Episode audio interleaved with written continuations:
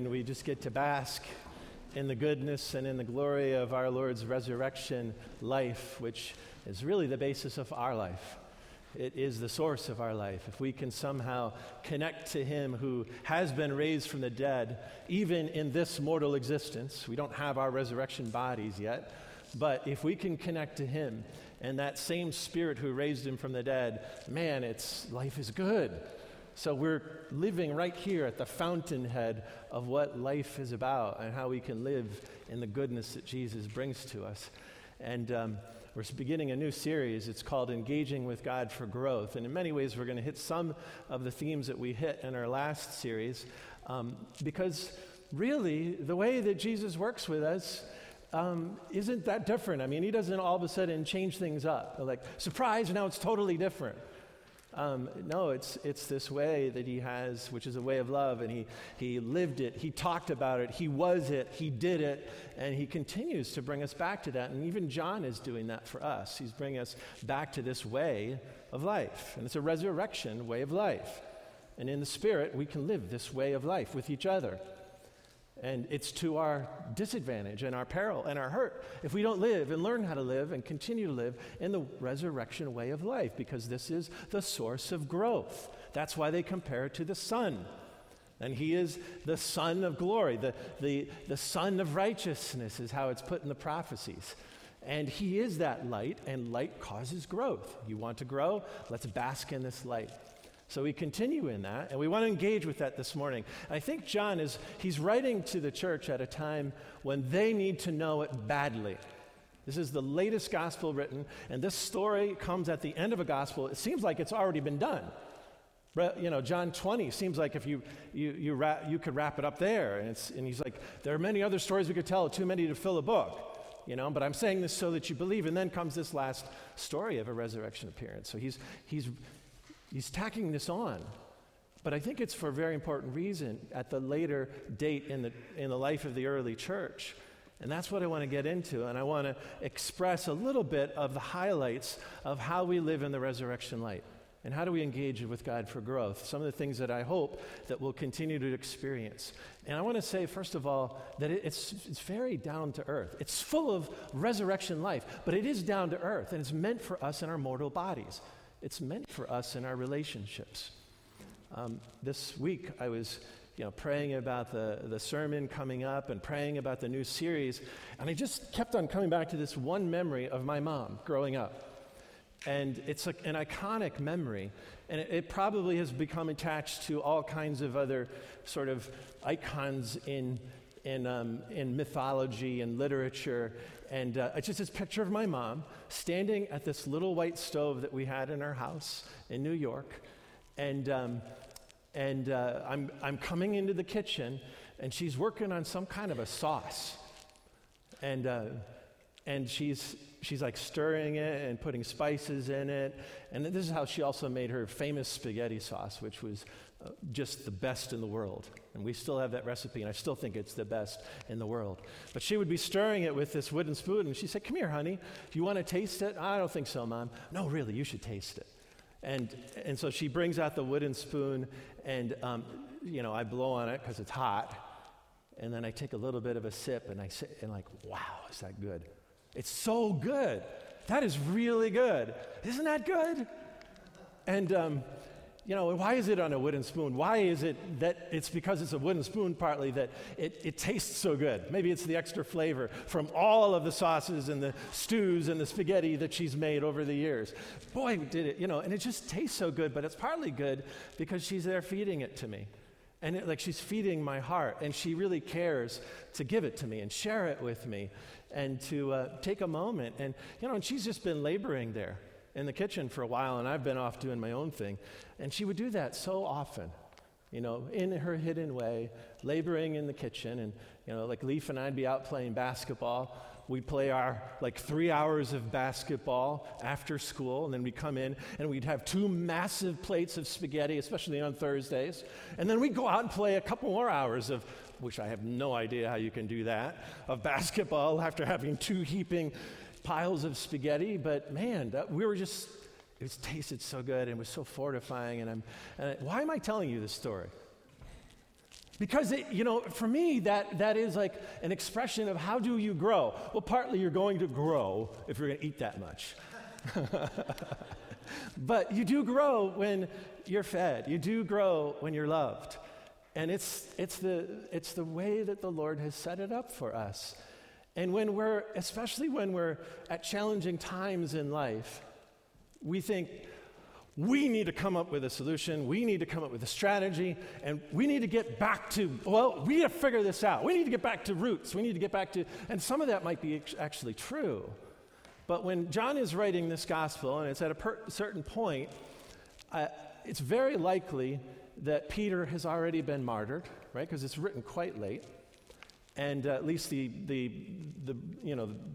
autographs that we have of some of those texts are quite late.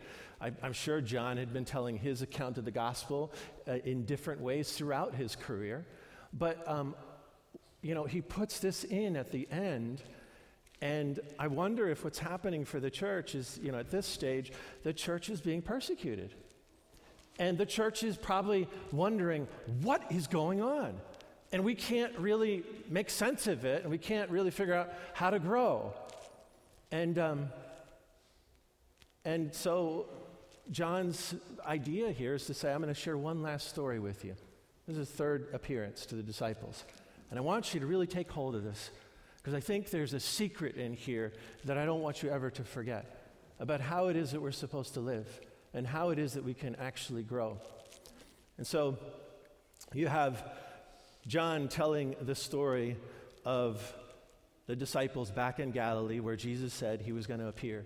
Now, the other appearances to Jesus had been on Sundays, and they'd been close enough to the feasts that they're still in Jerusalem, right? And at this point, they're in Galilee, which is sort of their hometown, and Jesus said, go there, I'm going to meet you there too. But today, this resurrection story isn't on a Sunday, and it's not on a feast day. And so they do what they always do, and they get in, and Peter, being the man of action that he is, and rightfully so, he says, let's go fishing. And they say, let's go fishing. And they do it together. That's the first thing I noticed, by the way, is they do it together. I was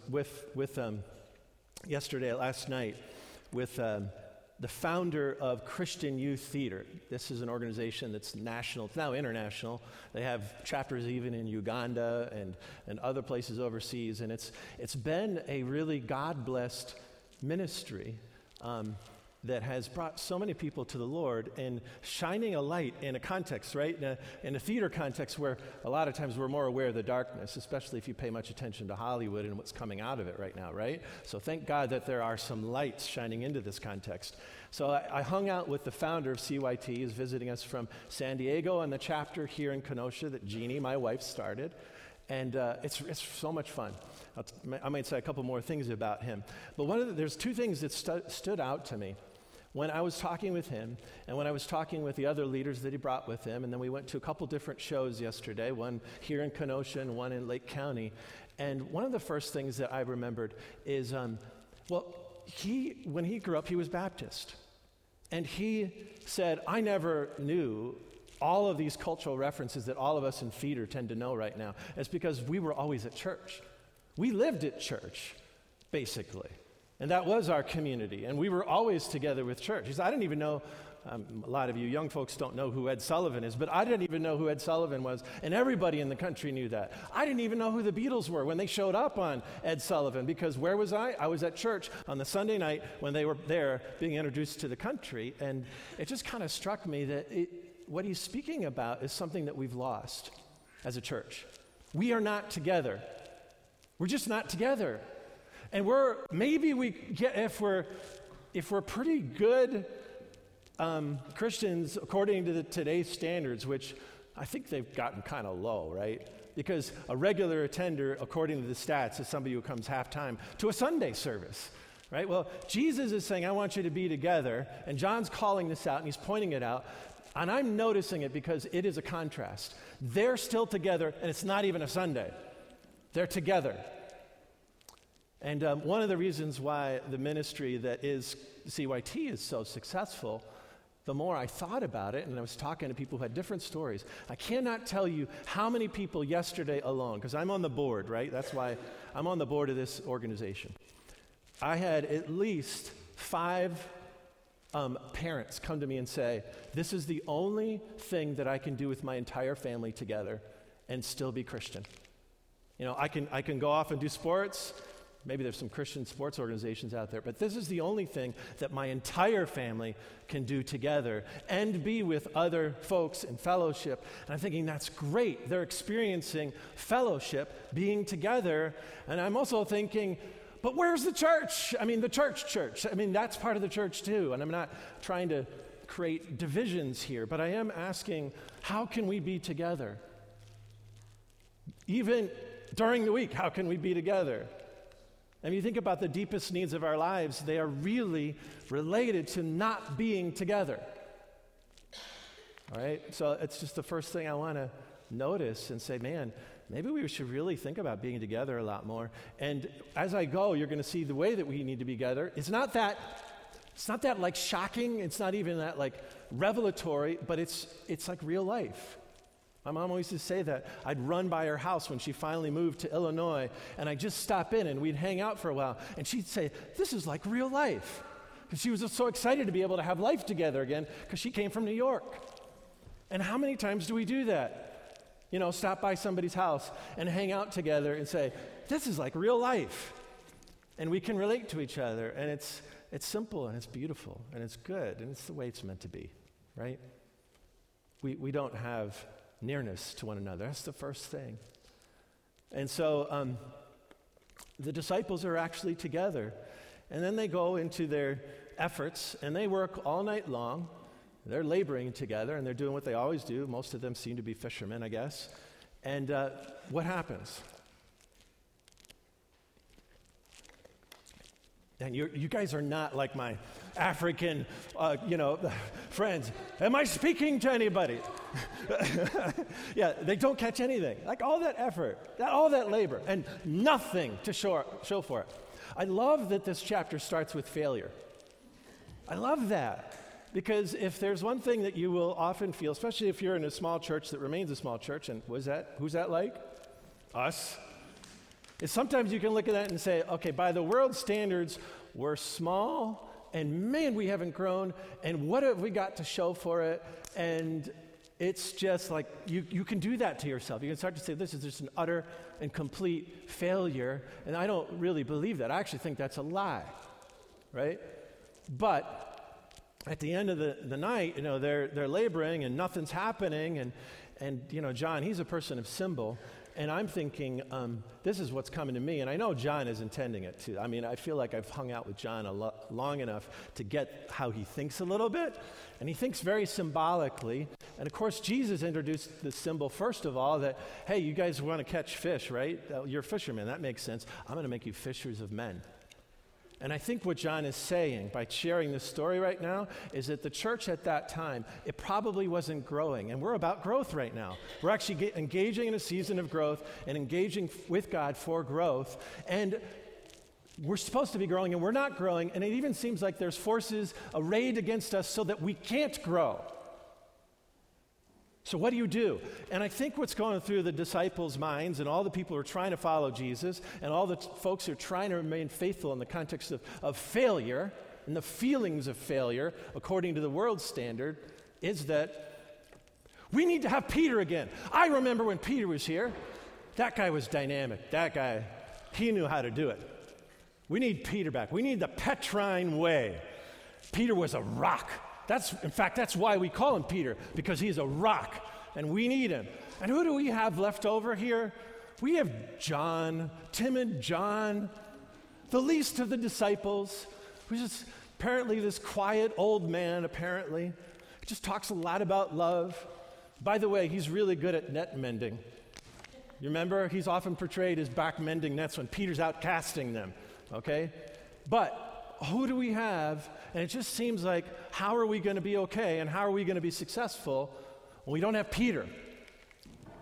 And I think what John is saying is that we are in the same situation right now, and I mean us now too, is that Jesus' way is not going to be any different for us.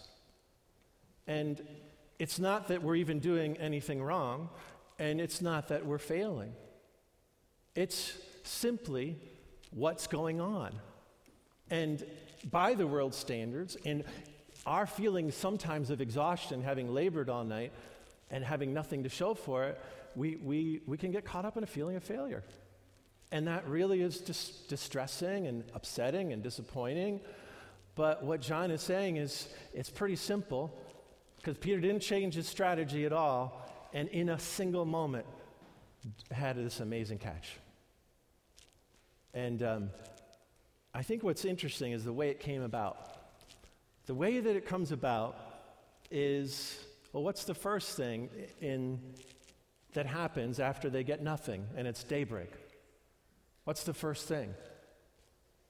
Jesus shouts a question to them.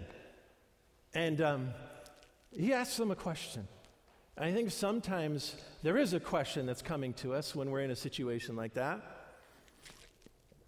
And it may indeed be that you're being foolish and you're hitting your head against the wall repeatedly, and that sort of is the definition of insanity, I guess, and you're not doing things right, and maybe you actually need to learn to do something right, but I think often that's not the case. Often, Jesus is speaking to us in the midst of that, and it's kind of ridiculous that I have worked so hard, and there's nothing to show for it, and I'm an accomplished fisherman. And I'm surrounded with all of my fishermen buddies, and we used to know how to do this. And we go out at night because that's when you catch the fish. And here it is daybreak, and it's probably not likely I can catch any fish anymore for now. It's much harder. And there's this guy on the shore, and he asks a question. And I think that sometimes we hear there is a voice from the Lord. It's a resurrection kind of story, but I think it's still the story that is true for us. Is it, have you caught anything? And I want to say that that's humorous. I want to say that that's actually funny. There's a guy on the shore saying, and he's looking out, and on the size of these boats, he could probably see that they haven't caught anything. And have you caught anything, youngsters? Hey, young fellas, have you caught anything? Who is that guy on the shore? Why don't you try it on the other side? Okay, so it's the same net, the same action, and they throw it on the other side and they get this huge catch. And so they have not changed anything except for that they've started to respond to Jesus. They've started to, out of a conversation with Jesus, begin to move. Their action became part of a relationship at that moment. So everything that we see here, which is a blessing, I think, for the church, is because of the dialogue with Jesus, the one who knows where the fish are. It's not so much about strategy and getting really smart and trying to figure out how to catch the fish. And I think that's the same thing with the church right now. The same thing. I think we're at a crisis moment. We see it in the Roman Catholic Church. We see it in the mega churches. And the thought might be we need to change our strategies. And I think there are flaws in all of those strategies. But I think it's actually really quite simple. Is like, what is the Lord asking us? He's asking us a question. And if we listen to, if we're honest in our response, like, Lord, we don't have anything right now, but we do need. If we're honest in our response, He'll tell us what to do. And in most cases, it's not going to be utterly different. It's like, I want you to continue to remember me the way I've commanded you to remember me. Come to table. I want you to continue to fellowship together, and don't neglect the fellowship, as some people are in the habit of doing, as Hebrews says. It's not that different. And I want us to say to ourselves, as we come into this next season and we start these new groups, like, let's do that. Like, let's be honest about the questions God's asking us. If we feel like we've got nothing to show for our lives, let's let God ask us the question, what's going on? And we need to say, Lord, we need you. So what do we do? And how do we make it through? And I think we can do this in our small groups. All right? So I think that that's the second thing, is that Jesus engages us in a conversation when we let him ask us questions about our situation. The next thing, okay, I guess I should take a quick look at my notes. The next thing that happens is that Peter comes to shore. I can't remember exactly where we ended with our gospel reading, but I want to get to the point where we're talking about his conversation with the Lord and how Peter who is the guy who you might think is the solution, the dynamic leader, is actually flawed. He's been a failure. He has nothing to show for it yet. Pentecost, by the way, has not happened yet. And he has a problem. And one of the problems is that his own heart isn't reconciled to Jesus. He's actually really, truly failed the Lord when he wanted to be faithful, and that was his great desire. He even said, you know, all these others might leave you, but I won't. And I recently preached on that. So I'm not going to go into the same kinds of details that we learned together a few months ago. But I want to notice this beautiful way that the Lord uses these situations to draw us to him, and the ways in which we've actually failed him truly, and he heals us. What happens is that Jesus sets up the charcoal fire, which is just like the charcoal fire that Peter denied him, and Jesus told him as he was going to do it. And I want you to remember that the Peter that you think will solve all your problems right now, failing, struggling, small, oppressed, persecuted, confused church, he was there, and he knew that. He lived it. He really did fail the Lord. And what Jesus does is in almost the exact same kind of a context in which Peter failed him. Again, context is the same. Like, they've been fishing, they still fish. He's gathered around a charcoal fire, just as he was when he denied the Lord, and Jesus comes into it and transforms that. Comes into a situation that is designed to provoke the worst possible feelings that Peter probably had in relation to the Lord. This is the third time the Lord has appeared to him. He's already received the breath of peace and forgiveness and been told you can forgive others too. He's already received so much, but there's something that very, very personal that had to happen for him. In the very context, in the most personal way for Peter, he needed to feel the Lord's forgiveness, and he needed to know it. It's like, you really want to catch a lot of fish, and you really want to be a great disciple of and a leader as I have appointed you to be. Well, I need you to let me take care of you first in the very place of your own betrayals. And so Jesus very kindly and very gently sets up the perfect way for Peter's three denials to be healed. He's already fed him, and he's taking him through. It reminds me of, there was a time when I was growing up when I came home every day, and my mom had this way of engaging me with a conversation, wanting to know how my day, she was so good at asking questions. And it's a real blessing when somebody asks you questions. Oh, as we've been talking about with Jesus, she was great at asking questions. And I would, somehow, I'd talk. I mean, most teenagers don't talk, but my mom had a gift of being able to engage me in such a way that I wanted to dialogue with her. But I remember coming home one day, and Mom, I don't know what was the matter with me, but I was in a really surly teenager mood, and I was a jerk. And I just didn't want to have anything to do with her. And I was nasty to her. And at a certain point, I said something so belligerent and so disrespectful. She said, "Okay, this is not like you. This is not the way we normally relate to each other." And so her thought was, and it was a brilliant stroke of motherly genius. She said, "Here's what we're going to do. We're going to go and we're going to start as if from the beginning. I want you to go out the front door, and I want you to knock on the front door, and then come back in, and then we'll redo this whole thing." So he took me through this process. It was like the same exact context in which I had just been a jerk. And she took me through it, and she said, "You know, this is how we really are together, right?" And I think one of the things that we need from each other, and what the church needs, is if it's going to be truly herself, if we are truly going to be ourselves, we need to create contexts in which the very things that hurt us the most actually become healed, and we can do that in relationship. The things that are most difficult in our lives are our relationship, and the things that we need the most are our relationships. And so, man, if you're really together as much as I'm thinking we should be, these things will come up naturally. But can we be gracious the way Jesus is and allow for those contexts to be redeemed and let those feelings that might crop up and say, man, I'm really bad, and I don't think you want to relate to me right now. Can we let our brothers and sisters help us come back and re-relate to them? You know, Peter himself struggled with thinking about how he was going to do, and he failed. He thought he was going to do great, and he failed. And he still can't quite get his head wrapped around the fact that, look, I just want you to engage with me. I just want you to relate to me. And there's even, like, he's looking back at John. This comes a little bit later in the passage, and he says, well, what's going to happen about him? Because Jesus is telling him, you will die for me. You will die for me. He alludes to that near the end of this chapter. And he says, I don't want you to think about whether John remains and you go early. And I think also what John is saying, like, I have to remain. He's talking to himself.